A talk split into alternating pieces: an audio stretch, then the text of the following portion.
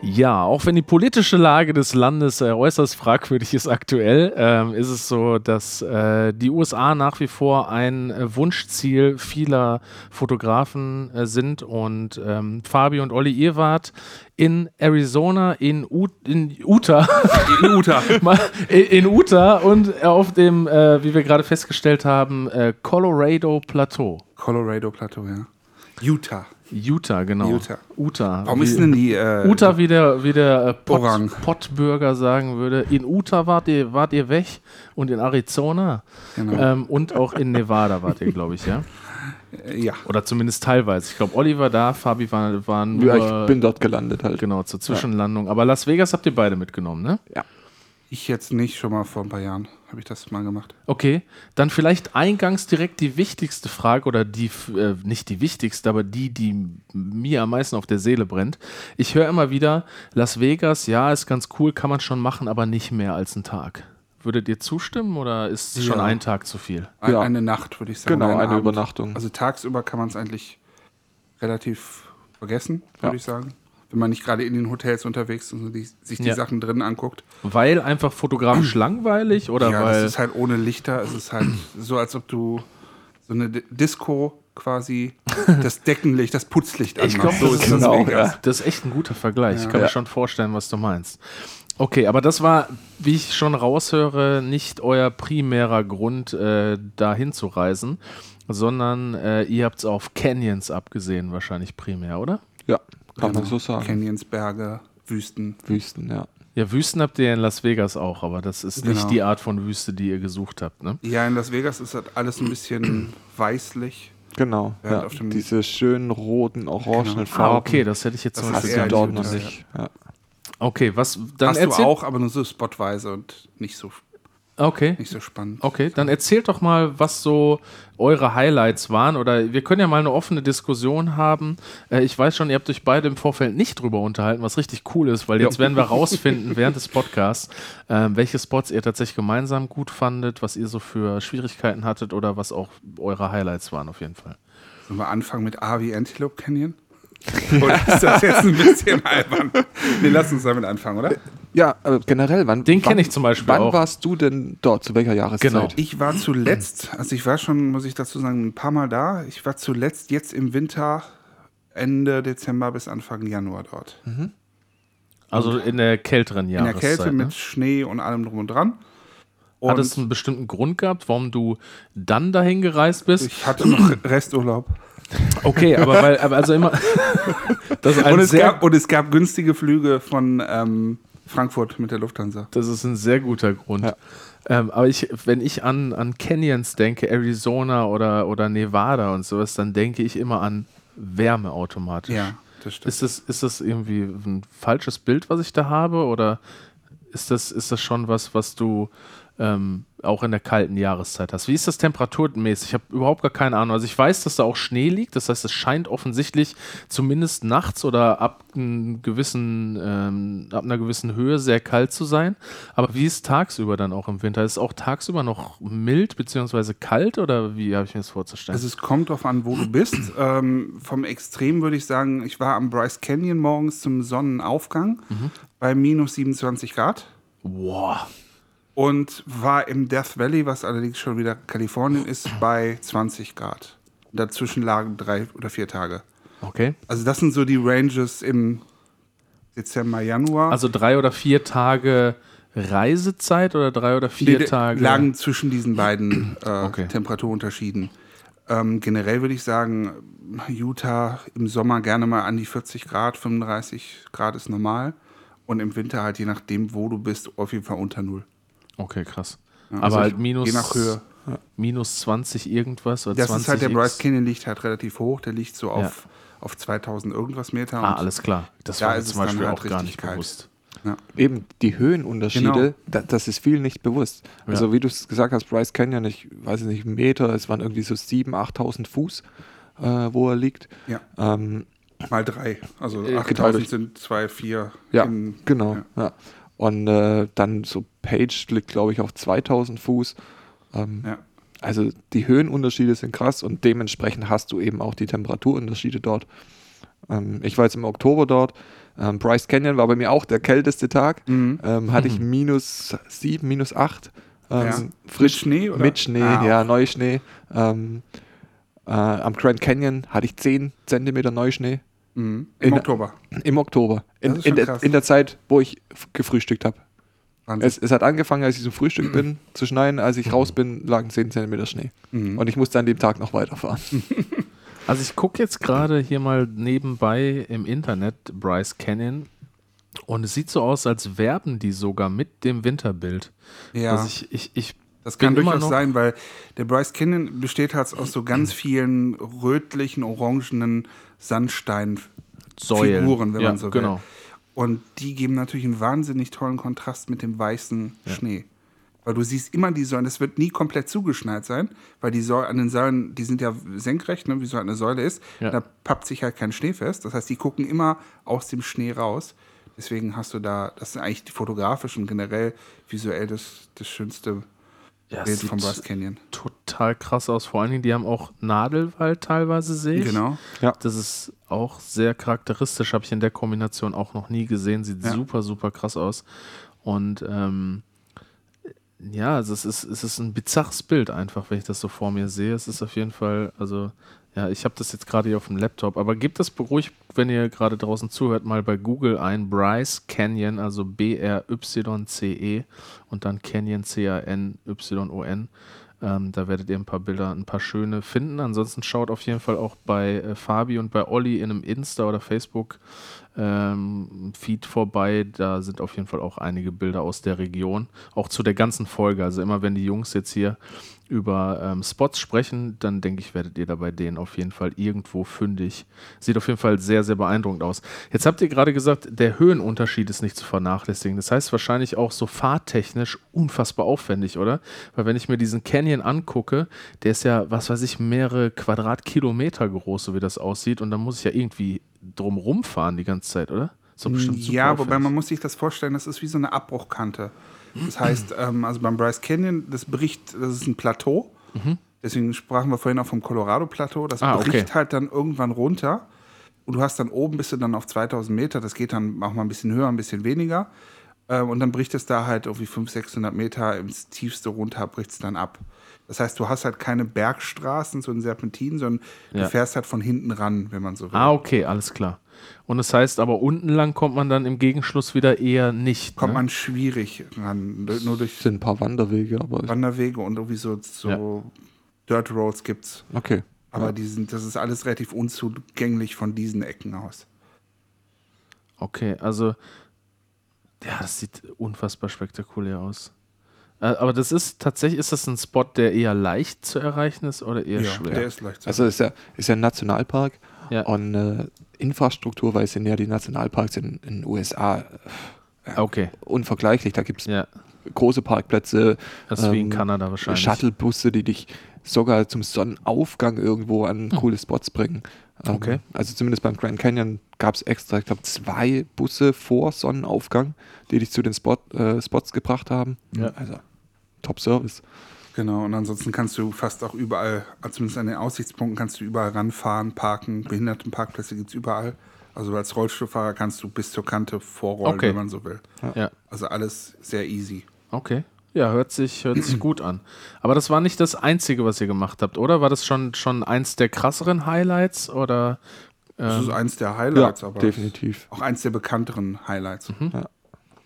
Aber ich meine, du siehst ja die Felsformation dort, das hat man so vorher noch nie gesehen. Definitiv. Wisst ihr, wie das entstanden ist? Ist das auch so eine Erdplattenverschiebungsgeschichte, oder?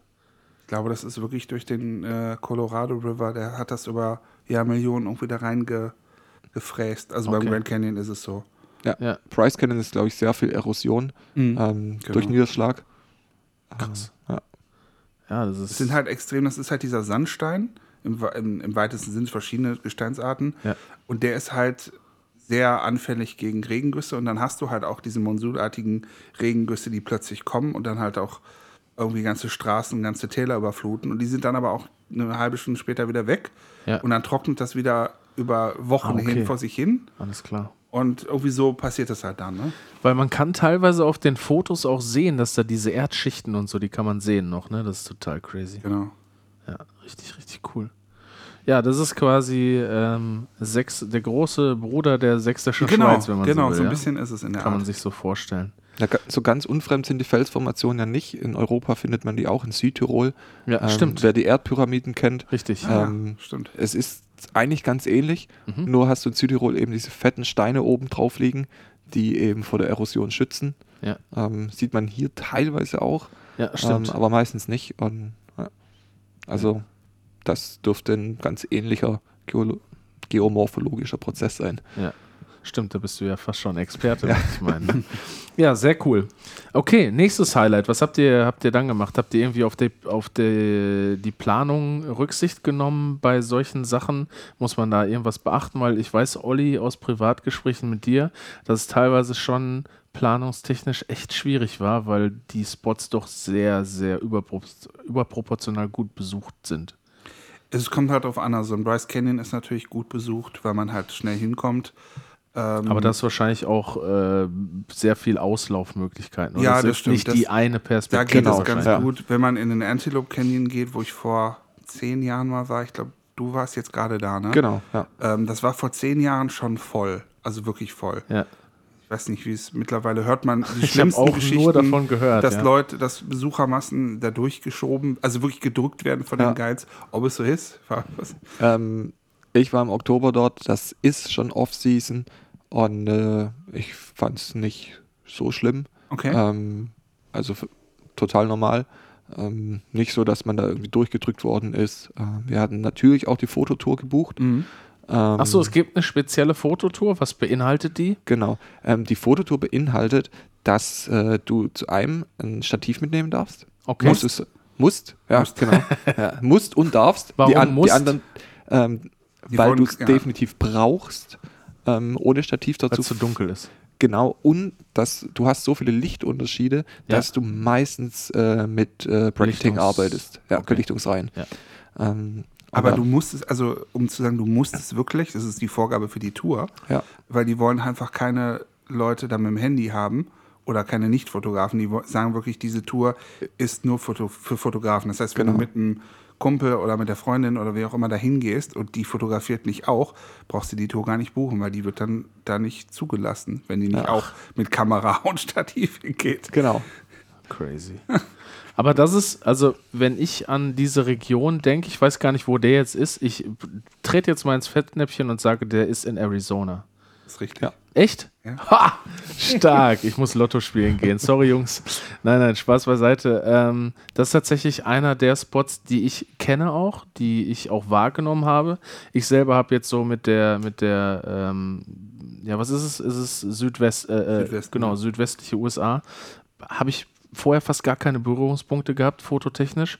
Und erst durch euch beide tatsächlich habe ich mich da ein bisschen mit beschäftigt, aber auch bei weitem nicht so gut wie ihr. Und der ist ja sehr schwer auszusprechen. Ich sage immer Antelope Canyon, wie auch immer man das jetzt am Ende wirklich ausspricht. Auf jeden Fall ist es eins der krassen Foto-Highlights. Und fast alle Fotos, die ich hier bei Google sehe, sind extrem beeindruckend. Also ich weiß nicht, also, ja klar, es ist vielleicht gerade deswegen, ist es auch so voll, aber wie schwierig, Fabi, du sagst gerade schon, du musst mit Bracketing arbeiten und sowas, wie schwierig ist es tatsächlich dann ein gutes Foto zu kriegen? Machen wir weiter, was die Fototour beinhaltet. Ja. Nämlich das ist nämlich auch ein der Punkt für ein gutes Foto. Die Guides halten dir nämlich die Touristen weg. Okay.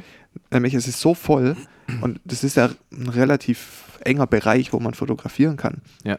Das heißt, man ist in so einer Fotogruppe unterwegs mit 8 bis 12 Fotografen und dann schaut man sich die Komposition an. Die Guides stellen einen in Linie auf. Also du wirst so richtig aufgestellt, die helfen dir, schieben dein Stativ hin und her und dann halten sie dir 2 Minuten die Touristen weg. Das heißt, die werden dann zurückgedrängt und oder halt die kommunizieren mit den anderen Guides von den Touristengruppen. Und dann ist für die erstmal Blockade und du kannst 2 Minuten lang dein Foto machen. Reicht das? Weil ich, du hast ja gerade gesagt, du musst Stativ nutzen, es ist sehr, sehr dunkel. Sag mal, kannst du dich daran erinnern, was für Einstellungen du benutzt hast? Hast du eine Langzeitbelichtung gemacht oder hast du mit High ISO gearbeitet? Oder ich habe versucht, den ISO niedrig zu halten und eher mit Langzeitbelichtung oder beziehungsweise einen Kompromiss, eben damit ich die Zeit habe, mehrere Kompositionen zu fotografieren. Das wäre jetzt nämlich auch mein Ansatz gewesen, wenn du weißt, dass es nur 2 Minuten dauert, kannst du nicht eine Belichtungszeit von 15 Sekunden machen oder so, weil dann weißt du, kriegst du halt deine 8 Fotos oder so und dann ist der Ofen aus, ne? Ja, aber mehr als 8, das war's schon. Das ist wirklich so? Ja. Ach, crazy. Also an dem Spot, dann läuft natürlich weiter. Wie groß ist das? Ich habe keine Vorstellung. Es gibt ja so, ich sag mal, 3-4 Perspektiven, die man kennt, wenn man den Canyon sieht bei Google oder so. Und das sind logischerweise immer sehr ähnliche, was nicht heißt, dass man das Foto nicht machen sollte. Das Thema hatten Olli und ich ja schon mal in einer anderen Folge besprochen. Aber wie groß ist das? Also wie viele Fotomöglichkeiten habe ich da wirklich? Also ohne Touristen jetzt in dieser Fototour oder wie auch immer. Ich glaube, schätzungsweise. 10, 12. Ah ja, okay, Stops aber das geht ja schon eigentlich. Ja. Das ist ja fair. Ja. Und also breit ist der nicht. Der ist an den schmalen Stellen ist der so 2 Meter breit, würde ich sagen. An den breiten vielleicht 4-5 Meter. Okay. Und du hast, was du immer halt als Möglichkeiten hast, du kannst halt immer noch irgendwie über die Leute hinweg fotografieren und quasi so den Canyon nach oben rausziehen, die Strukturen in den Wänden. Stimmt, und sowas. Genau. Ja. Du musst ja nicht zwangsweise in jedem Bild den Boden mit drin haben. Ja. Sobald du den Boden mit drin hast, hast du halt immer irgendwie Menschen drin. Oder wie Fabian gerade sagte, die werden dir künstlich weggehalten irgendwie. Das habe ich damals nicht erlebt. Ich hatte aber auch keine Fototour gemacht. Da ging das noch ohne. Gab es das schon, die Fototouren? Oder? Ich weiß es ehrlich gesagt nicht. Ich weiß nur, dass die Guides damals Sand genommen haben und in die Höhe geworfen haben, weil da kommen diese Lightbeams, gerade so zur Mittagszeit, kommen dann irgendwie rein und schmeißen die den Sand hoch und dann siehst du halt diese Lichtstrahlen. Ja, die sind eben charakteristisch für den Antelope Canyon. Ja. Mein Problem war, du kriegst den nicht mehr im Oktober. Da steht die Sonne nicht mehr hoch genug. Okay. Das heißt, geht nur im Sommer, ja. Genau, Hochsommer, Juni, Juli ist da die beste Zeit. Ist natürlich auch die vollste Zeit. Ja. Na gut, aber wenn du sagst, du buchst jetzt so eine Fototour, wo dann irgendwie 12, 16 Leute da sind und es wird allen die Möglichkeit gegeben zu schießen, ist doch okay. Das ist doch fair. Ja. Dann ist doch egal, ob es High Season ist oder nicht. Ja.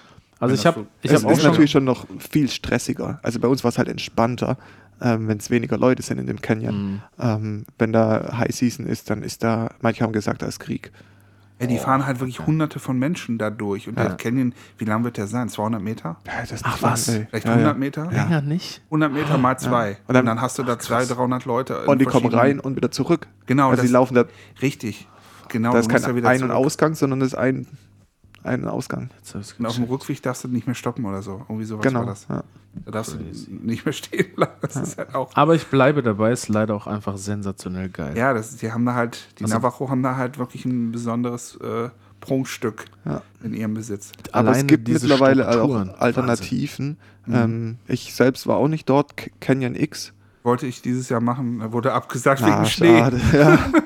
Schade, soll ähnlich gut sein und nicht so überlaufen. Genau, habe ich auch gehört. Also das kenne ich zum Beispiel gar nicht. Aber ich habe es jetzt auch gerade eben gegoogelt und es sieht sehr ähnlich aus. Ja, stimmt. Okay, also das und man kann auch mehrere Canyons buchen. Also es gibt nicht nur diesen Antelope Canyon. Direkt daneben ist noch der Rattlesnake Canyon. Da war ich auch drin, weil ich dachte, ich bin eh schon dort, dann kann ich den auch noch mitnehmen. Da zahlst du dann nochmal $30-40 mehr.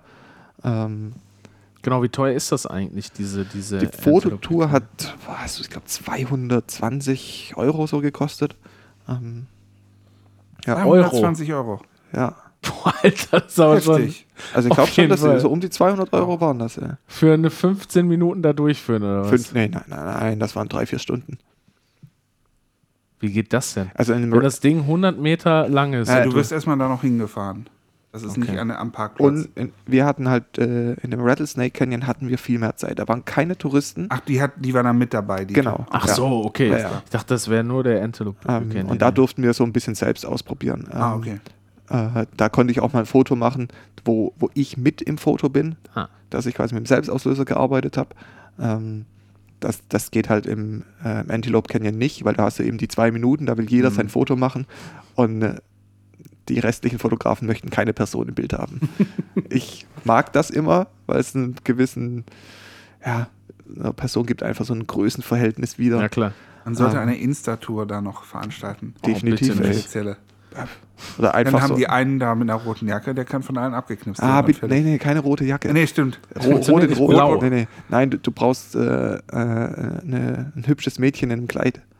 Ist es so? Ich dachte, das wäre Komplementärfarbe, dass man irgendwie blau oder so nutzt. Ja, oder geht grün. Schon, aber am besten hübsches Mädchen mit Kleid und weißem Kleid und Hut. Ja, also ich sehe hier auf jeden Fall auch bei Google gerade die Bilder, von denen ihr spricht. Ja, ja, sehr witzig. Okay, cool. Also das ist auf jeden Fall mein persönliches Highlight, glaube ich, auch bei allem, was noch kommt. Ihr habt ja dann noch dieses Horseshoe Bay oder Horseshoe Bend oder so wie nennt das? Horseshoe Bend, genau. Ja. Das ist halt eine Flussschleife vom Colorado River. Ja. Und ist 15 Minuten entfernt oder 20 Minuten entfernt vom Antelope Canyon. Ha! Guck mal. Also das ist zum Beispiel ein Tipp. Ich run gerade. Ich weiß überhaupt nicht, wo die Spots sind. Ich habe das jetzt einfach nur hier. Ich hätte es gewettet, du hast das auf Google Maps geguckt. Nee, habe ich nicht. Okay, ich habe das nur offen. Ja. Und warum auch immer, vielleicht ist das auch der Zufall, beziehungsweise der Nicht-Zufall in dem Sinne. Ja.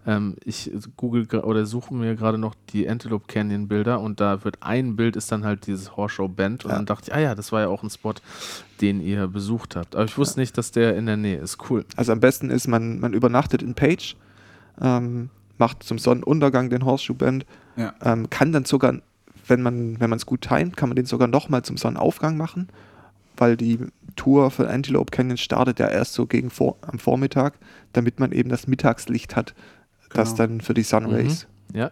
Das ist vielleicht generell so eine Information für die Fotografen in Slot Canyons und überhaupt in Canyons, auch wo wir vielleicht drauf noch kommen, auf den Zion National Park. Das interessante Licht ist um die Mittagszeit, also mittlerer Vormittag bis früher Nachmittag. Danach oder davor sind die Canyonwände im Dunkeln. Ein Sonnenauf- und Sonnenuntergang kommt da nicht rein.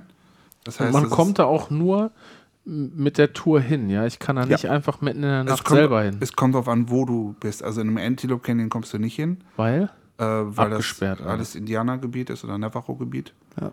Und das ist abgesperrt, genau. Es gibt aber auch Slot Canyons, wo man hinkommt. Das heißt, das ist so wie in Kanada, da gibt es irgendwie ein Agreement mit den First Nations da. Genau, das ist deren Gebiet. Und alles klar. Das wusste ich nicht. Ja, die verkaufen es auch. Okay. Das auch, ja, gut. Okay. Okay, Horseshoe Bend ist das nächste. Also da habe ich schon viele Bilder gesehen und das ist auch, glaube ich, eins von diesen typischen Wallpaper-Fotos, die man irgendwie bei Windows oder wo auch immer sieht. Genau. Auf jeden Fall bei mir auf der Arbeit haben auch ganz viele Leute das als Hintergrund, aber auch den Antelope Canyon. Und da habe ich die beiden Bilder, die ihr gepostet habt, sind, glaube ich, aus der fast gleichen Perspektive, aber die sind komplett unterschiedlich. Ja, es gibt eigentlich auch nur eine wirklich spannende Perspektive, weil es ist halt Horseshoe, also Hufeisen. Ja. Und es sieht halt aus wie ein Hufeisen. Also wie die Saarschleife oder die Moselschleife, nur halt mit Canyons dann in dem Fall. Und der interessante Punkt ist halt der Mittelpunkt. Also man kann natürlich viele Perspektiven finden, aber der interessante Punkt ist da halt der symmetrische Mittelpunkt. Deswegen sind die meisten Fotos von da gemacht. Und da kann man auch ganz normal hinlaufen. Ja, ich sehe gerade, das sind auch wieder hier, das sieht auch aus wie diese tektonischen Platten, die so da hochgeschoben werden irgendwie. Das sieht total crazy aus. Zumindest wo man da so, der Punkt, von wo man fotografiert, dann selber der Horseshoe Bend, der sieht gar nicht mehr so aus, aber von dem Ort, wo man fotografiert, das sieht echt crazy aus. Fußweg sind so 20, 25 Minuten, ein Weg. Ach doch noch, okay. Ja, hätte ich nicht gedacht, so wie das hier aussieht. Ja. Muss einen Hügel hoch, aber der geht. Ja. Also klar, ich hatte da ein Bild gepostet irgendwo mal, irgendwie man soll 2 Liter Wasser mitnehmen und Achtung Sonne und so weiter. Als ich jetzt da war Schnee, was da sehr, sehr selten ist. Deswegen fand ich dieses Bild so lustig. Aber ja, also auch für den kurzen Fußweg, im Sommer kommt man da schon ins Schwitzen, würde ich sagen. Ja. Also ist jetzt auch so, dass die dort viel umbauen, weil es einfach jetzt so eine Location geworden ist, die so viel Besucher hat. Okay. Der Parkplatz ist viel zu klein momentan. Genau. Es gibt kein Besucherzentrum, also nicht irgendwie Toiletten oder sowas. Und das kommt jetzt alles, da wird es auch einen neuen Weg geben. Da gibt es da auch keinen Baum, hinter dem man sich als Mann stellen kann. Nein. Ja? Und man muss sagen, man geht halt wirklich bis zur Kante und dann geht es 300 Meter vertikal runter. Ja. Da sind auch, glaube ich, also als ich da war, ist gerade irgendwie 2 Tage vorher irgendein chinesisches Mädchen abgestürzt. Mhm. Und das ist schon sicherheitsmäßig auch grenzwertig. Vor allem muss man nachher aus dem Foto wieder rausstempeln, das ist halt super lästig, ne? Ja. Ich wollte mal kurz witzig sein. Ich glaube, da siehst du, also bei 300 Meter siehst du ja nichts mehr. Okay. Und die Felsen sind ja auch rot, ne? Ach so, ja. Okay, Spaß beiseite. Nein, aber das ist natürlich, das ist nicht abgesperrt hier, dem muss man sich bewusst sein. Es gibt so eine Plattform, wo so ein bisschen... Genau, die ist jetzt neu, ja. Aber ansonsten muss ich sagen, ich war dort zum Sonnenuntergang, es war voll, aber du hast trotzdem noch irgendwo Platz gefunden für dein Stativ. Also, okay, cool. Das ist halt ein großes Ding. Ne? Genau, es ist riesig, deswegen ist es nicht so, dass es nur einen Spot gibt, wo du so 3-4 Stative hinstellen kannst, sondern es ist riesig. Aber es sieht schon so aus, als müsste man relativ nah am Rand stehen, wenn man halt keinen Vordergrund sonst mehr im Bild haben will, wovon dieses Bild halt einfach lebt. Ne? Man muss direkt am Rand stehen. Okay, crazy. Und noch ein Tipp: Du brauchst mindestens 16 mm auf Vollformat. Okay. Weil sonst kriegst du es nicht drauf. Ach, das heißt, du bist 18, doch schon so nah dran, ja? Also ich war auf 15 wirklich am Anschlag. Ja. 18 mm. Ich hatte 16 und es war so... Okay, also gerade an der Grenze. Ja. Also Panorama habt ihr nicht versucht? Habe ich beim letzten Mal gemacht. Genau, einmal habe ich es auch gemacht. Mhm. Aber, okay. Ja, und dann habe ich gesehen, du hast teilweise sogar auch mit Polfilter fotografiert. Da haben wir, glaube ich, sogar noch drüber gesprochen. Genau, ja. Bietet sich das an? Also ich meine, es ist natürlich jetzt für einen Podcast-Zuhörer ein bisschen schwierig nachzuvollziehen, aber ich glaube, du hast es auch gepostet, ne? Ja, das ist ein Spot, wo ich einen Polfilter auf jeden Fall mitnehmen würde, weil es echt 2 komplett unterschiedliche Fotos gibt. Der Kontrast ist auch sehr krass einfach. Ich sehe jetzt hier bei Google nach wie vor dieses Bild mit der Spiegelung, das ist schön, aber wenn ich mir vorstelle, diese rot-orangenen Felsen, die sind ja schon sehr hell. Ja. Und wenn ich dann den Fluss durch den Polfilter entspiegle, wird der ja so relativ schwarz oder so dunkel schon. Ja. Ich glaube, das kann ganz geil aussehen. Ich habe das an der Saarschleife selber mal ausprobiert. Da war es schon cool, weil da halt so diese Herbstfarben drin waren. Aber ich glaube, wenn das richtig knallig ist, so wie im Horseshoe Bend jetzt hier, dann kommt es noch geiler. Ja, cool. Okay, also Vorsicht geboten, aber auch da ist Umbruch geplant, ja? Mhm. Okay, was habt ihr sonst noch erlebt? Oder was könnt ihr sonst noch für Spots? Habt ihr irgendwie, ist euch auch irgendwie was richtig in die Hose gegangen oder so? Ich glaube, Fabi, du hast eine Geschichte erzählt, wo du irgendwie den Wecker zu spät, da war irgendwie Summertime Change oder Wintertime Change. Na, es ist so, also Utah und Arizona, einer der Staaten hat die Sommer-Winterzeit und einer nicht. Okay. Und dadurch, dass ich immer im Grenzgebiet unterwegs war, hat der Wecker mich einmal eine Stunde zu früh geweckt. Das war ja kein Problem. Also ich meine, klar, eine Stunde mehr Schlaf wäre nett gewesen. Ja. Aber ich stand halt dann ewig am Spot und dachte mir so, ja, warum wird es nicht hell? Schlimmer war es, als ich dann einmal der Wecker geläutet hat und ich habe rausgeschaut und es war schon hell. Oh no. Oder halt, es hat gedämmert und ich wusste, ich habe noch ein bisschen zum Spot. Da wurde es dann ein bisschen stressig. Ich habe es gerade so geschafft zum Spot. Ja. Wo wolltest du dahin? Das war der Coal Mine Canyon. Coal Mine Canyon, ja. Okay. Da habe ich vor Ort geschlafen im Auto. Aber es war so, die Straße war so ausgewaschen, wir hatten heftige Niederschläge vorher, dass ich nicht mit dem Auto bis zum Spot fahren konnte, obwohl ich ein SUV hatte. Mhm. Und dann musste ich die restlichen Meter laufen oder die restliche Meile, also knapp einen Kilometer. Und dann habe ich es halt echt gerade so zum Sonnenaufgang geschafft. Habe jetzt nicht die Komposition oder den Spot gefunden, den ich vielleicht gern gehabt hätte. Es ging aber noch alles gut, trotz der Weg. Also es lohnt sich immer, den Wecker früh zu stellen, dass, falls sowas passiert, man immer noch ein bisschen Puffer hat. Was würdet ihr sagen, was an einem Coal Mine Canyon speziell ist, jetzt wenn ich den mit dem Bryce Canyon vergleiche? Was ich sehe, der hat eine leicht andere Farbgebung, der ist eher gräulich. Ja, so grau-weiß. Ja. Genau, das ist eigentlich, ich würde fast sagen, das ist der Gegenpol zum Bryce Canyon, weil da, wo der Bryce Canyon weiß ist, ist der Coal Mine Canyon rot und umgekehrt. Das sieht total crazy aus. Also da sind quasi rote Streifen drin, anstatt weiße Streifen. Mhm. Ist das, was den Spot ausmacht, oder gibt es da irgendwie noch was anderes, was ich jetzt gerade nicht sehe? Ich würde sagen, der Spot macht es aus, weil er noch so relativ unbekannt ist. Mhm. Es ist jetzt nicht, ist kein Nationalpark oder so. Du wirst dann nicht so viele Leute eintreffen. Also wenn du da 2-3 andere Fotografen siehst, dann sind das viele. Ja. Das stimmt. Das ist halt wirklich so ein Spot, der noch relativ unbekannt ist. Mhm. Und man nicht so häufig. Er ist nicht tot fotografiert. Ja. Also es gibt auf jeden Fall ein paar schöne Bilder hier auch.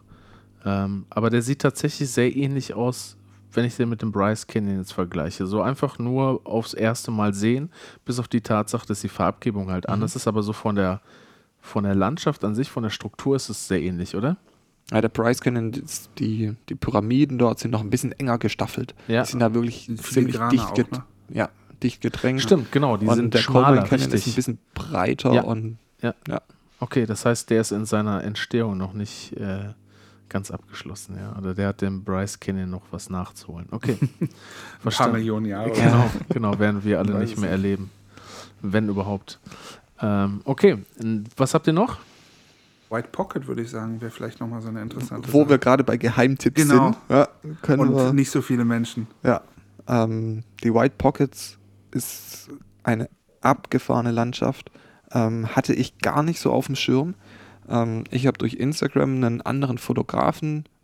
mich mit einem anderen Fotografen verabredet und er meinte nur so, er zeigt mir seine Lieblingsspots in Arizona, hat mir die Namen genannt, aber ich habe gesagt, ich google das überhaupt nicht, ich lasse mich einfach überraschen an dem Tag. Das ist cool. Ich wusste nicht, was mich erwartet. Ja. Und dann holt er mich ab, Sonnenaufgang, wir fahren in die Dunkelheit dorthin und dann plötzlich stehst du da auf so einer Mondlandschaft, die ist vielleicht 2-3 Quadratkilometer groß, also überschaubar. Ja. Aber so eine Mischung aus einer Mondlandschaft und einem riesen Panzer von einer Schildkröte. Also so sieht die Struktur aus. Es sind so kleine Kacheln auf dem Boden, alles in weiß. Dazwischen drin auch wieder irgendwelche roten Felsformationen. Total abgefahren. Ja, also für Landschaftsfotografen, die auch viel gern mit Vordergrund arbeiten, in Eldorado. Aber es ist nicht dieses The Wave, ne? Oder ist das auch da? Das ist da in der Nähe. Genau, es ist dort in der Nähe, aber für The Wave brauchst du ja ein Permit. Das ist nicht so einfach zu bekommen. Ach was. Ja. Das ist quasi unmöglich zu bekommen. Na, es ist möglich, aber du hast teilweise 1000 Leute pro Tag auf 10 Permits. Ja. Per Lotterie. Ja. Also das ist krass. Selten. Und wenn du dort ohne Permit erwischt wirst, kriegst du lebenslanges Verbot auf dem Land von dieser Gesellschaft. Und die Gesellschaft hat sehr viele coole Länder, zum Beispiel die White Pockets. Ja. Dann hast du dort ein lebenslanges... Also das heißt, du solltest The Wave auf jeden Fall am Ende machen, ja? Ja, wenn du es vorhast, ohne Permit zu machen, ja. Nein, wir wollen jetzt hier aber es wird auch kontrolliert, also du hast eigentlich da keine Chance. Ja, und ich glaube auch $10.000 Fee oder sowas, wenn du... Okay, das ist ein Argument. Und auch und ich würde sagen, als Europäer auch direktes Ausweis, bist du sofort ausgewiesen. Ja, und vor allem, du findest es auch nicht. Doch, du findest es. Ja? Ja. Also alle sagen im Süden so versteckt und... Ja, okay. Ja. Aber es steht halt wirklich an dem einzigen Parkplatz, von wo du losgehen kannst oder musst sogar. Ja. Da steht halt der Ranger und kontrolliert. Ja. Also da kommst du kannst dich da nicht hinsneaken irgendwie. Okay. Schade, aber das ist alles die gleiche sehr schöner Ecke. Spot. Ja. Ja, der ist auch noch... Hast du auch noch nicht gemacht, oder? Ich habe den mal vor ein paar Jahren versucht und habe abgebrochen. Und seitdem habe ich da eine besondere... Beziehung zu, dass ich das auf jeden Fall noch irgendwann machen muss. Das ist da quasi dein Broafoss, ja? Das ist mein Broafoss, ganz Also du hattest das Permit schon? Ich hatte damals das Permit und ich war mit meinem Vater damals unterwegs und es war halt im Sommer und es war dann irgendwann, uns war es einfach zu heiß und irgendwie, mein Vater ist jetzt mittlerweile, da war, würde ich sagen, Anfang 70 und ich wollte dann das Risiko da auch nicht mehr eingehen, das auf Biegen und Brechen zu machen, weil es war schon, die Wanderung ist irgendwie 4,5 Kilometer eine Strecke oder 4 Kilometer und es geht halt auch schon ein bisschen hoch und runter und dann bei 35 Grad haben wir dann irgendwann gesagt, komm, wir lassen es. Schweren Herzens. Ist definitiv die richtige Entscheidung, weil der Fotograf, mit dem ich unterwegs war, der Alex, der hat mir eine Geschichte erzählt, dass er dort 2 Belgier getroffen hat, auch Vater und Sohn und der Vater ist tatsächlich an dem Tag verstorben. Oh, fuck. Also er hat sich noch mit denen unterhalten und dann am nächsten Tag liest er in der Lokalpresse, dass jemand verstorben ist, ein Belgier, und dann wusste er, dass es die waren. Krass, okay. Ja, also dort definitiv die richtige Entscheidung, wenn, ja. wenn man merkt, es ist zu heiß oder stimmt was nicht. Es ist halt wirklich Wildnis, wie wir als Europäer oder auch als gereiste Europäer sie nicht kennen. Ja. Auch wenn man meint, es ist Amerika, man ist in einer Stunde später, ist man mit dem Auto dann doch wieder im nächsten Hotel oder so. Aber es ist halt so weit ab, du hast kein Handysignal, du musst halt wirklich, also wenn du da nicht genug Wasser oder was auch immer, oder irgendeinen blöden Fehler machst, du bist am Arsch. Ja, wirklich. Ja, was heißt das denn jetzt im Endeffekt? Also muss ich auf irgendwas achten, wenn ich dann jetzt dahin reise, beziehungsweise also für mich persönlich, oder ist es einfach nur so, dass mir keiner helfen kann, wenn was passiert? Ja, also Sonnenschutz, extrem wichtig. Naja, klar. Sonnenschutz, trinken. Also was daran jetzt, ich war jetzt auch in Australien, ich meine gut, ich war nicht zur High Season in Australien, aber das ist, naja klar, das ist aber selbstredend, oder? Gibt es da irgendwie was, wo man nicht direkt dran, trinken ist eine Sache wahrscheinlich, die extrem unterschätzt Sonnenschutz, wird. Sonnenstich kann dich ja sofort umhauen, wird dir schwarz vor Augen, dann geht es halt nicht mehr weiter. Und dann liegst du da halt, ja. Dann liegst du da ein bisschen verdursten. Ja, okay. Wow. Und Navigation ist halt auch ein Problem. Ja. Also man muss jetzt keine Angst haben in dem Sinne, aber man muss halt wirklich vorbereitet sein, sollte solche Touren auch nicht alleine machen. Wie würdet ihr das denn machen? Jetzt zum Beispiel White Pocket, ist das schon ein Spot, wo ihr sagt, so, das ist schon was, wo du auch drauf vorbereitet sein musst? Oder auf jeden Fall. Aber White Pocket ist, das Schwierige an den White Pockets ist die Anfahrt, genau, weil es halt so eine Sandstraße ist. Mhm. Das heißt, wenn du es nicht gewohnt bist, auf Sand zu fahren, wenn du nicht das Auto dazu hast, und du dort stecken bleibst, kannst du mit 2.000, 4.000 Dollar Abschleppkosten rechnen. Okay. Das ist das Gefährliche. Also ich war dort eben mit dem Local unterwegs, mit Alex, der mich da sicher hingefahren hat, auch zum Sonnenaufgang. Ja. Ansonsten, wenn man nicht das Glück hat, da jemanden zu kennen, gibt es eben Touren. Genau, so einen habe ich gemacht. Genau. Aber die starten nicht zum Sonnenaufgang, ja? Gibt es auch, aber zu meiner Zeit war das jetzt nicht möglich. Ja, alles klar. Aber dann vom Parkplatz aus siehst du die White Pockets schon. Ja. Also wenn du die Anfahrt hinter dir hast, ist alles gut. Genau. Aber du bist halt wirklich von der nächsten befestigten, also asphaltierten Straße bist du 90 Minuten auf Sand und Buckelpisten unterwegs. Okay. Ja. Und die Straßen haben es wirklich in sich. Also ich hatte auch ein SUV, als auch ein Allrad, ein Jeep und so weiter, eigentlich ganz gut, aber ich würde mit dem Auto da nicht fahren wollen. Also die sind wirklich, brauchst du entsprechende Reifen, Bodenfreiheit und so weiter. Das ist schon, und du musst es halt auch einfach können. Ne? Du musst es auch können, genau. Ja. Okay, also krass. Wie im Tiefschnee quasi fahren. Ja. Wahrscheinlich noch ein bisschen anders, ne? Ja. Weil einfach andere Widerstände hast und so. Aber es sieht krass aus. Also auch hier während der Zeit, wo wir jetzt hier sprechen, habe ich mir das bei Google mal aufgerufen. White Pocket sieht auf jeden Fall sehr krass aus. Halt gerade diese Felsstruktur habe ich so vorher noch nie gesehen. Das sieht aus wie Salz, aber es ist kein Salz. Ja. Also ganz, ganz verrückt auf jeden Fall. Brain Rock nennt sich das. Genau. Das trifft auch super zu, genau. Es sieht aus wie so ein Gehirn, so ein Struktur. Weil es halt auch so diese leichten Wölbungen hat. Super krass. Ja, auf jeden Fall sehr krass. Aber wie gesagt, The Wave, das wäre definitiv auch mein Ziel. Und mal schauen, vielleicht kannst du dann Lotto spielen und dann so in diese Permit-Zone reinkommen. Also es gibt eben zwei Varianten, um die Permits zu bekommen. Einmal relativ frühzeitig oder du bist am Tag vorher dort und spielst am Tag vorher die Lotterie.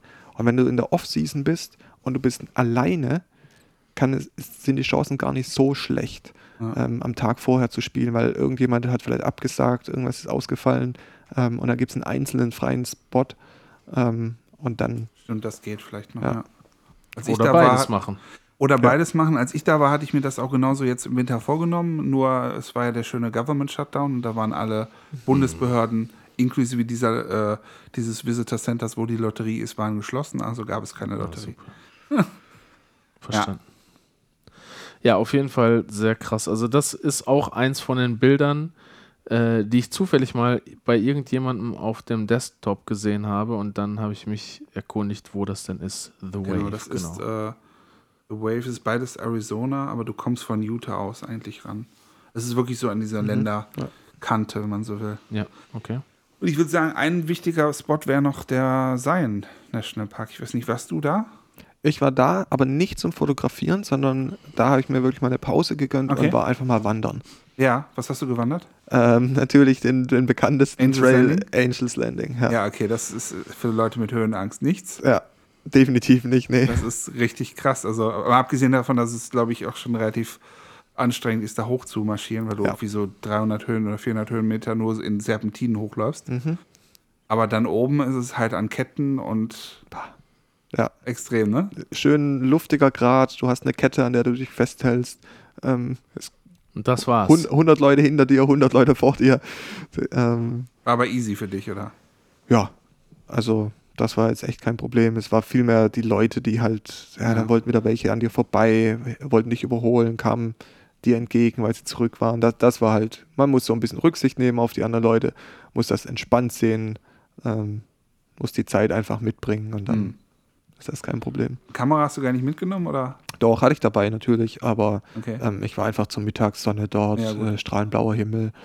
Ja, habe natürlich Erinnerungsfotos gemacht, aber kein fotografisches Highlight. Ja, okay. Ja, da gibt es halt auch diesen einen Fotospot, wo dieser Fluss im Vordergrund fließt, ne? Und dann die Berge im Hintergrund. Oder ist das den habe ich noch mitgenommen auf der Heimfahrt, als ich rausgefahren bin aus dem Nationalpark. Das ist so ein Untergang, glaube ich, ne? Genau, ja.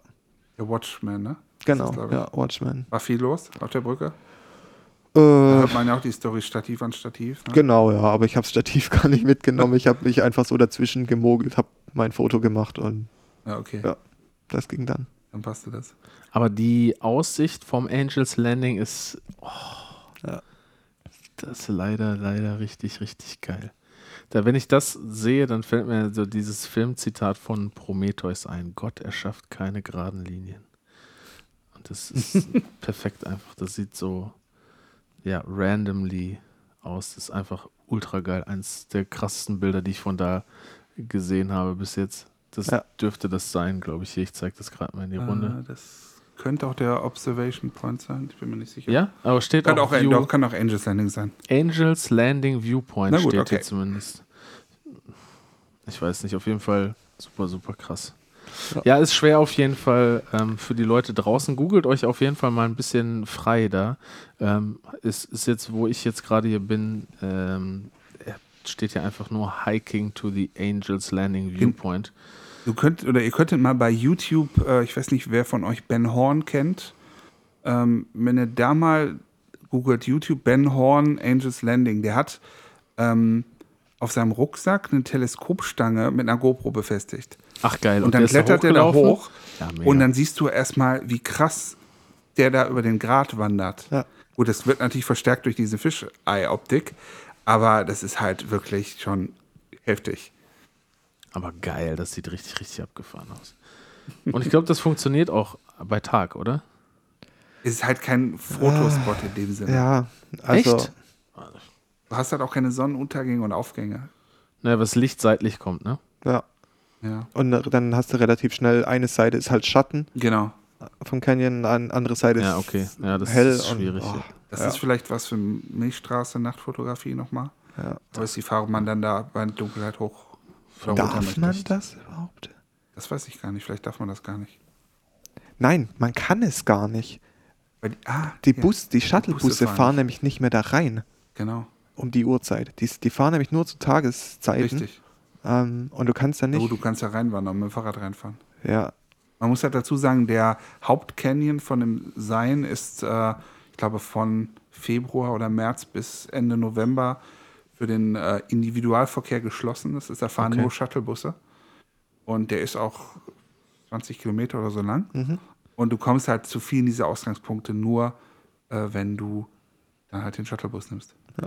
Also was gerade im Zion National Park cool ist, ist glaube ich auch, dass wenn du noch so ein bisschen Vegetation hast, wenn es ein bisschen grün ist, ne, durch diesen Kontrast grün-rot und so, sieht das fast wieder aus wie Afrika oder Australien, finde ich total. Ist halt auch nochmal eine ganz andere, auch wenn es roter Fels ist, immer nochmal eine ganz andere Landschaft. Ja, definitiv. Auch sehr, sehr vielseitig.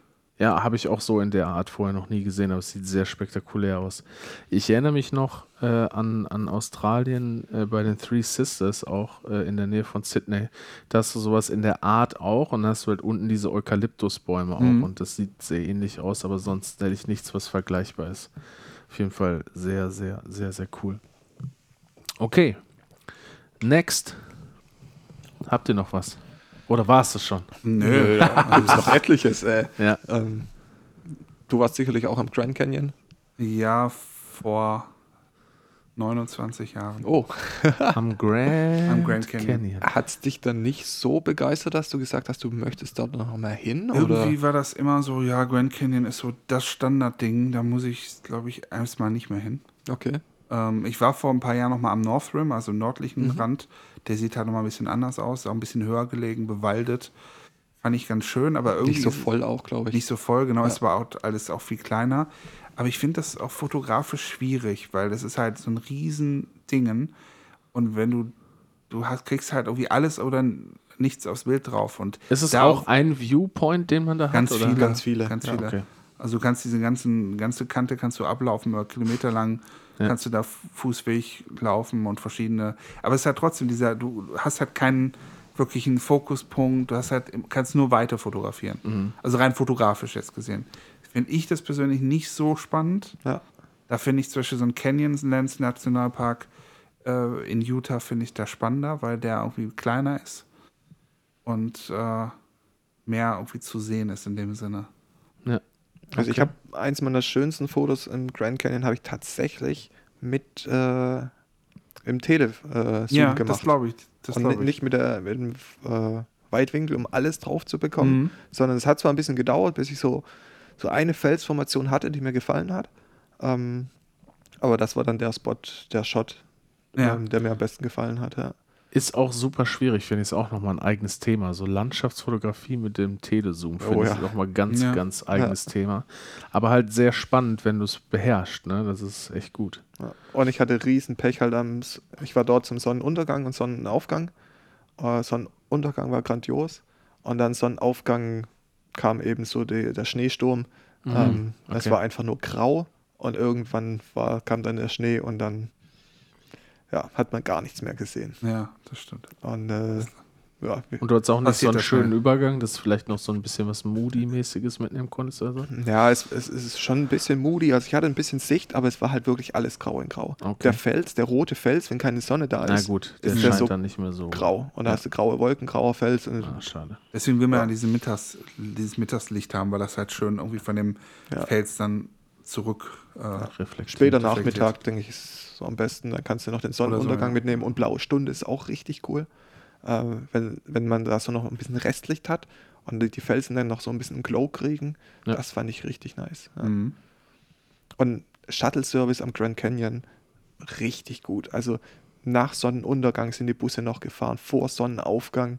Okay. Da muss man sich echt keine Gedanken machen. Ich bin noch nie so locker und entspannt irgendwie an einem Aussichtspunkt gewesen. Ja. Ist es auch so wie in Kanada, dass ich dann so ein Nationalpark-Ticket habe oder wird das abgerechnet pro Spot oder pro Dienstleistung? Also so ein Shuttle, der du hast im Anspruch. Im Normalfall hast du einen Nationalpark, passt sogar. Wenn du mehrere besuchst, hast du eine Jahreskarte und dann kannst du in alle Parks eigentlich alles nutzen, außer irgendwelche speziellen geführten Touren, die kosten dann schon mal extra. Was muss ich da so einrechnen? Ein Jahrespass, glaube ich, $80. Okay, das ist aber also wirklich fair. Also es lohnt sich ab 3 besuchten Nationalparks ungefähr. Genau. Okay. Ich hatte ihn nicht, obwohl ich 3 Stück besucht habe, aber weil ich eben so meine Route so ein bisschen offen und spontan gehalten habe. Ja. Deswegen wusste ich jetzt nicht, besuche ich 2, besuche ich 3, besuche ich 4. Okay. Ja. Es macht halt insofern die Freiheit, ein bisschen zu sagen auch, ich habe den Pass und wenn da noch irgendwie was Kleines auf dem Weg ist, ach komm, gucke ich mir noch mit an. Ja. Dann hat man halt nicht so die Hürde zu sagen, jetzt nochmal $10 da zahlen, nö. Das finde ich halt immer ganz gut da dran. Ja. Lohnt sich also auf jeden Fall. Stimmt, gibt ja. Also ein Nationalpark-Eintritt in Grand Canyon kostet, glaube ich, $35. Für 3 Tage oder eine Woche oder so. Das heißt, machst du in Grand Canyon, machst du einen Zion, bist du bei 70 und dann hast du im dritten Park, hast du ihn schon raus. Also das lohnt sich relativ schnell schon. Die haben die Preise dann nämlich auch nochmal angezogen im letzten Jahr, glaube ich. Ansonsten, wie schon vorhin gesagt, Canyonlands National Park finde ich ganz toll, gerade mit dem Mesa Arch. Das ist dieser Felsbogen, wo bei Sonnenaufgang wo der von unten angeleuchtet wird. Auch, glaube ich, so ein Windows-Wallpaper. Genau. Stimmt, da wird nur die Unterseite ins rote Licht getunkt. Richtig. Und dann kommt die Sonne dann so hinter dem Felsen, dann gibt es noch so einen schönen Sonnenstern und so. Ja, cool. Stimmt, das ist so eins der Fotos, hattest du erzählt, aber das ist auch tatsächlich eins der coolsten Fotos, die ich bisher von dir gesehen habe. Oder ist immer, wenn meiner Lieblingsbilder, ja. Immer wenn ich an Fotos von dir denke, denke ich an dieses Bild. Mit wie so vielen Leuten hast du dir den Spot geteilt? Ja, so viel wie da hingehen. Ne? Also 5. Ich war, glaube ich, Nummer 5. Ja. Und Nummer 6 kam noch, der hat auch noch einen Platz bekommen und dann war Ende. Ja. Das ist echt war das schon heftig. Bei Schnee eigentlich? Nee, du hattest, dann warst du wann anders da, ne? Genau, das war im Oktober. Das ist halt ultra klein. Und wenn du da die Sonne kommt halt entgegen, du willst dann vielleicht auch noch einen Sonnenstern, wenn sie rauskommt oder unter dem Fels ist. Aber woher weißt du denn dann, wo du dich hinstellen musst? Ich meine, klar, du kannst ja hier mit AR und sowas, kannst du dann da... Ja, da hatte sich aber auch ein Fotograf hatte sich da böse vertan. Der stand nämlich da ganz cool mit seinem iPhone und war dann am AR machen und dann, ja, aber da müsst ihr, die müsste doch da. Ja, aber war sie nicht. Ja, und woher wusstest du das jetzt zum Beispiel? Ich habe mich einfach neben die anderen 4 gestellt. Okay, alles klar. Aber ich war am Tag vorher da und habe mir das mal einmal angeguckt. Und so grob weiß man das auch, sag ich mal. Man sieht ja auch bereits... Vielleicht gibt es auch die Kuhlen schon in dem Felsen, wo die Leute stehen. Oder die Stative, vielleicht kannst du schon so arretieren in so 3 Löchern. Das ist auf jeden Fall einer der besser besuchten Spots, ja? Das war halt auch dann 2 Stunden vor Sonnenaufgang, dass wir da standen, ne? Das ist echt wenn du da eine Stunde vor Sonnenaufgang kommst, brauchst du nicht meinen, dass du da noch einen Platz kriegst. Das ist aber auch cool, sehe ich gerade hier während der Nacht, ja. Milky Way. Kannst du auch machen, genau. Sieht sehr spektakulär aus. Ja. Also die ganzen Landschaften dort, muss ich echt sagen, das eignet sich wunderbar, um Milchstraße und Sternfotos zu machen. Ja. Sehr krass. Okay, habt ihr noch ein paar Highlights? Beziehungsweise, was war denn jetzt von denen, die wir genannt haben, schon euer Highlight, wo ihr jetzt sagt, oder wo Fabi, wo du sagst, oder Olli, du sagst, dass, wenn ihr da hinreist, müsst ihr das machen? Oder gibt es gar kein eines echtes Highlight? Sagt ihr, eigentlich muss man alle Sachen irgendwie mal gesehen haben? Also für mich gibt es nicht das Highlight. Für mich gibt es da so viele verschiedene Sachen. Deswegen fahre ich da auch immer wieder gerne hin. Stimmt, du bist jetzt das 3. Mal in den letzten 4-5 Jahren da gewesen oder so schon, ne? Oder öfter so, ne? Ich war im Oktober 2017 zuletzt. Jetzt im Winter war ich da. Und davor war ich, glaube ich, 2007 oder 2008 war ich da. Okay. Aber es gibt ganz viel und vor allen Dingen auch ganz viele unbekannte Sachen. Dann ist man da, hat irgendwas gemacht, dann kriegt man wieder auch was anderes noch mit. Und es ist so viel auch oder weniger bekannt auf irgendwelchen Schleichwegen oder irgendwelchen Pisten zu erreichen. Ja. Das ist unbegrenzt im Prinzip. Da kann man jedes Jahr 6 Wochen nur in den Canyons unterwegs sein, theoretisch. Okay, krass. Also für mich, haben wir noch gar nicht erwähnt, war der Blue Canyon. War für mich auch so ein Highlight. Da ist der Blue Canyon noch? Er sagt mir auch was, aber wo ist der genau? Der ist auch... bei Tuba City ist das genau, der? Ja. Oder ist das der Coal Mine? Nee, das ist auch... Na, die sind relativ nah beieinander. Okay. Also beides so Richtung Tuba City. Das sieht aus, als hätte der wie so ein Meat-Branding auf den Stein. Ja, genau. Ja. Wie so Karo-Muster, wie das, wenn man sein Steak gut grillt. Das sieht aus, wie als wurden diese Canyon-Steine da so die Säulen gegrillt. Wie entsteht denn sowas? Wir haben auch gesagt, dass es so aussieht, wie als hätten ein paar Leute da 4 Gewinn gespielt oder so. Oder so, genau, richtig so. Das Kreuz da irgendwo reinsetzen. Genau. Ist crazy. Ziemlich schwierig zum Fotografieren, ist gar nicht so einfach. Aber landschaftlich echt brutal. Und das war aber auch einer der schwierigsten Anfahrten. Da hat mich der Alex auch wieder hingefahren. Wir sind fast stecken geblieben. Oh, shit. Er hat sein wie heißt es auf Deutsch, den Rear Bumper, also den Kotflügel hinten hat er noch verloren. Yeah. Oh, shit. Was für ein Auto hat er? Ein Pickup. Okay. Also schon so klassischer Ami-Schlitten, oder halt nicht Schlitten, aber also großer Pickup. Ja, eigentlich schon viel Bodenfreiheit haben. Und die so, schon, ne? Viel Bodenfreiheit haben. Und er meinte noch so, beim Allrad gibt es ja noch diesen zweiten Allradgang, diesen Allraddieb oder wie er heißt. Oder, und er meinte so, den hat er noch nie gebraucht. An dem Tag haben wir ihn 3-mal gebraucht. Also es war halt so, dass die Wochen vorher war so viel Niederschlag, dass die ganzen Dirt Roads so ausgewaschen waren und so tief Matsch, dass das ist echt normalerweise, wo du mit so einem Pickup ohne Probleme hinfährst, selbst so ein Pickup richtig Probleme hatte. Okay. Aber es hat sich gelohnt, also Blue Canyon war grandios. Sieht auch so ein bisschen Star Wars-mäßig aus, finde ich. Ja. Also gerade Blue Canyon und White Pockets, die 2 Spots, die mir eben der Alex gezeigt hat, der sich dort auskennt, waren für mich so die Highlights. Mhm. Aber so die komplette Gegend einfach mal zu sehen, was ganz anderes, was man so aus Europa überhaupt nicht kennt. Ja. Crazy. Das war auf jeden Fall eine Erfahrung wert. Und Monument Valley hatten wir noch gar nicht. Monument Valley, genau. Ja. Das sagt mir auch was. Ja. Das kennt man aus den ganzen Western, aus den John Wayne-Filmen. Genau, ja. Ah ja. Mit diesen großen Fels. Ja. Türme.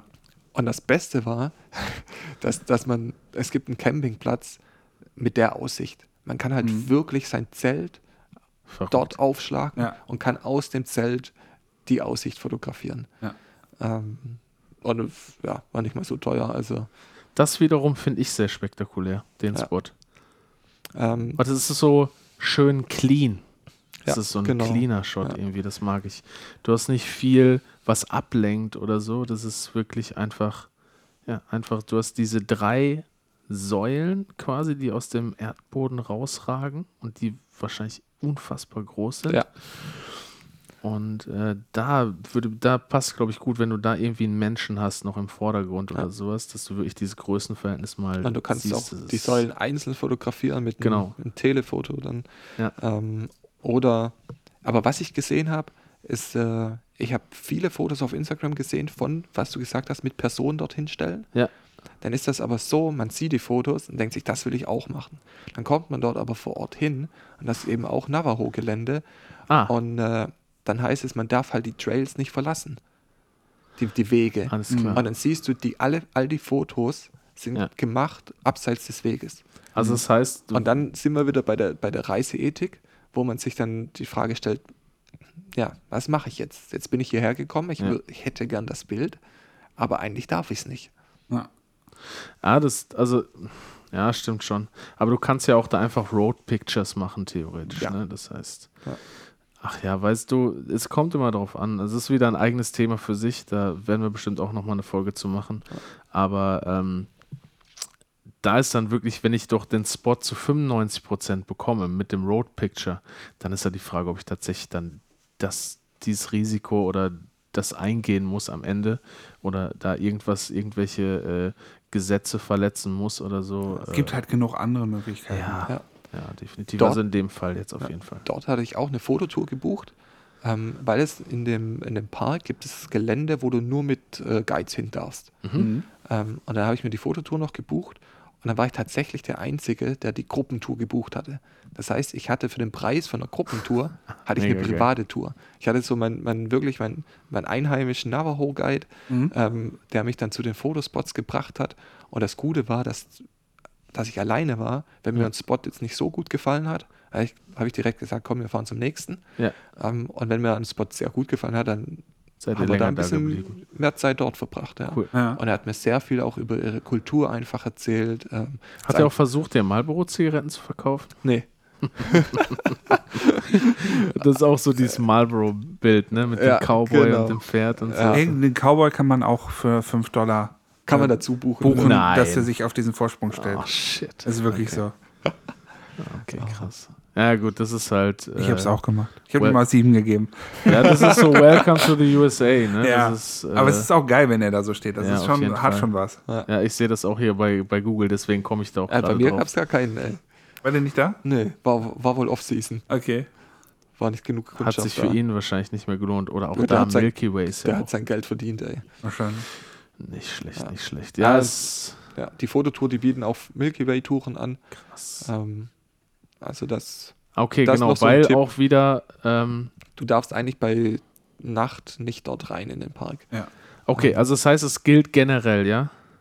Ja. Ich weiß nicht, von wo der Spot jetzt, das Milky Way-Foto gemacht worden ist. Wenn man die 3 Säulen sieht, dann dort kommst du hin. Genau. Weil da das eben auch der Hotel, das Hotel und der Campingground. Ja. Aber dieser Valley Drive, der von da losgeht, der wird um 5 Uhr, glaube ich, geschlossen. Ja, genau. Also auch für Sonnenuntergangsleute. Ja, das ist ein Composing. Könnte sein, dass es ein Composing ist. Hat er, glaube ich, mal zugegeben. Okay. Aber ist nicht schlimm. Ja, ich sag mal so, es ist... Aber es ist cool, keine Frage. das ist immer verdächtig. Wir gucken uns gerade hier auf Google eins von diesen Milky Way Shots an. Und das ist immer sehr verdächtig, wenn die Milchstraße zufälligerweise genau perfekt über der Straße steht. Das ist immer so ein Indiz dafür. Aber im Monument Valley ist auch alles irgendwie Dirt Road und auch fiese Dirt Road. Also auch da mit dem Mietwagen vorsichtig fahren. Okay. Sieht trotzdem krass aus, das Bild. Ja. Das hat es gerade auf meine Bucketlist geschafft. Ja, cool. Ich würde sagen, habt ihr noch irgendwie was? Ansonsten unbegrenzt, aber ich würde sagen, wir machen mal hier an der Stelle einen Cut und können ja nochmal irgendwann später nochmal zurückkehren. Genau, wenn ich euch dann mein Milky Way nicht compostes Bild zeige aus Monument Valley. Mit Polarlichtern. Ach, immer. Und Galaxien. Ich habe alles, das ist alles immer mit dabei. Das ist kein Problem. Es ist alles eine Frage der Technik und der Planung, ja.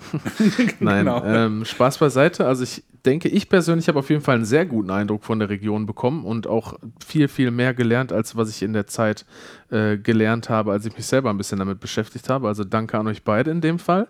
Gerne. Ihr habt mir auf jeden Fall eine weitere Region auf die Liste gepackt. Definitiv, sieht extrem spektakulär aus und ist auch trotzdem sehr vielseitig, was man am Anfang nicht meint. Also ich dachte, Canyons, okay, ist eine coole Sache, aber ich dachte, wenn ich einen Canyon fotografiert habe, dann habe ich halt alle schon gesehen und das definitiv nicht so. Mhm. Also hier sieht wirklich fast jeder, also klar, hier Bryce Canyon und wie ist der andere, nicht Blue Canyon, sondern Coal Mine Canyon. Genau, die sehen schon sehr ähnlich aus, aber das sind auch die einzigen beiden, die wir jetzt besprochen haben, die sich ein bisschen ähneln und selbst die sehen trotzdem unterschiedlich aus, einfach durch diese Farbgebung und verschiedene Strukturen, die haben.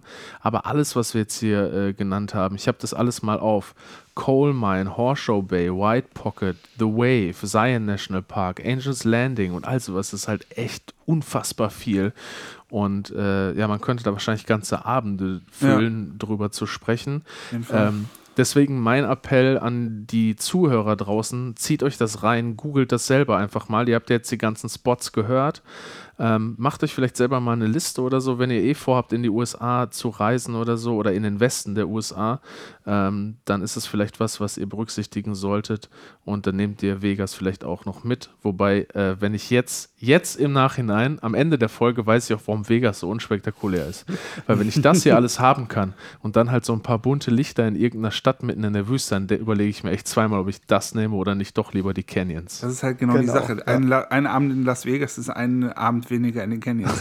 Also ich hatte das so gelöst, dass ich vor meinem Abflug aus Las Vegas einfach 2 Stunden einmal den Strip runter und hoch gelaufen bin. Ich glaube, das reicht auch tatsächlich. Und das hat gereicht. Ich hatte Sonnenuntergang, blaue Stunde und gut, du kannst noch die verschiedenen Viewpoints oder so gehen. Das ist natürlich auch noch ganz gut, aber und es ist einfach voll, ne? Gerade wenn man von so einem Trip kommt, wo man halt Natur und ungestört hat, dann kommst du nach Las Vegas und dann schieben sich die Menschenmassen und halt auch nur so die ganzen, ich sag mal, nicht Sandalen, die halt Flip-Flop-Touristen.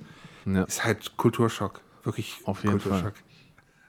Fall. Aber gut, an der Stelle würde ich sagen, vielen Dank nochmals und auch Fabi, danke, dass du vorbeigekommen bist. Genau, sehr ich denke, wir werden bestimmt nochmal die ein oder andere Folge mit dir aufnehmen oder auch in Zukunft was von dir hören. Ansonsten an alle Leute da draußen, checkt aus, was Fabian fotografisch so abreißt. Da wird bestimmt noch viel kommen. Also da wird einiges gutes kommen. Gefühl. Genau. Ja. Und ich gehe auch schwer davon aus, dass Fabi auch, was Reisen angeht, noch viel zeigen wird. Ja. Also wer jetzt nicht primär an Fotografie denkt, sondern auch an Reisen oder Reisetipps braucht, schaut auf jeden Fall rein bei Fabian_Künzel mit UE oder bei Fabs_Outdoors. Da werdet ihr auf jeden Fall fündig, was Fotografie, Reisefotografie angeht. Und kriegt bestimmt ein paar gute Eindrücke von sehr abgefahrenen Locations, die nicht jeder kennt, denke ich mal. Genau, so ist es. In diesem Sinne, euch noch einen schönen Resttag oder Restabend, wann auch immer ihr diesen Podcast hört und wo auch immer ihr ihn hört. Und wir hoffen, ihr seid auch beim nächsten Mal wieder dabei, wenn es heißt, was ist denn am weitesten weg? Ciao. Ciao, ciao.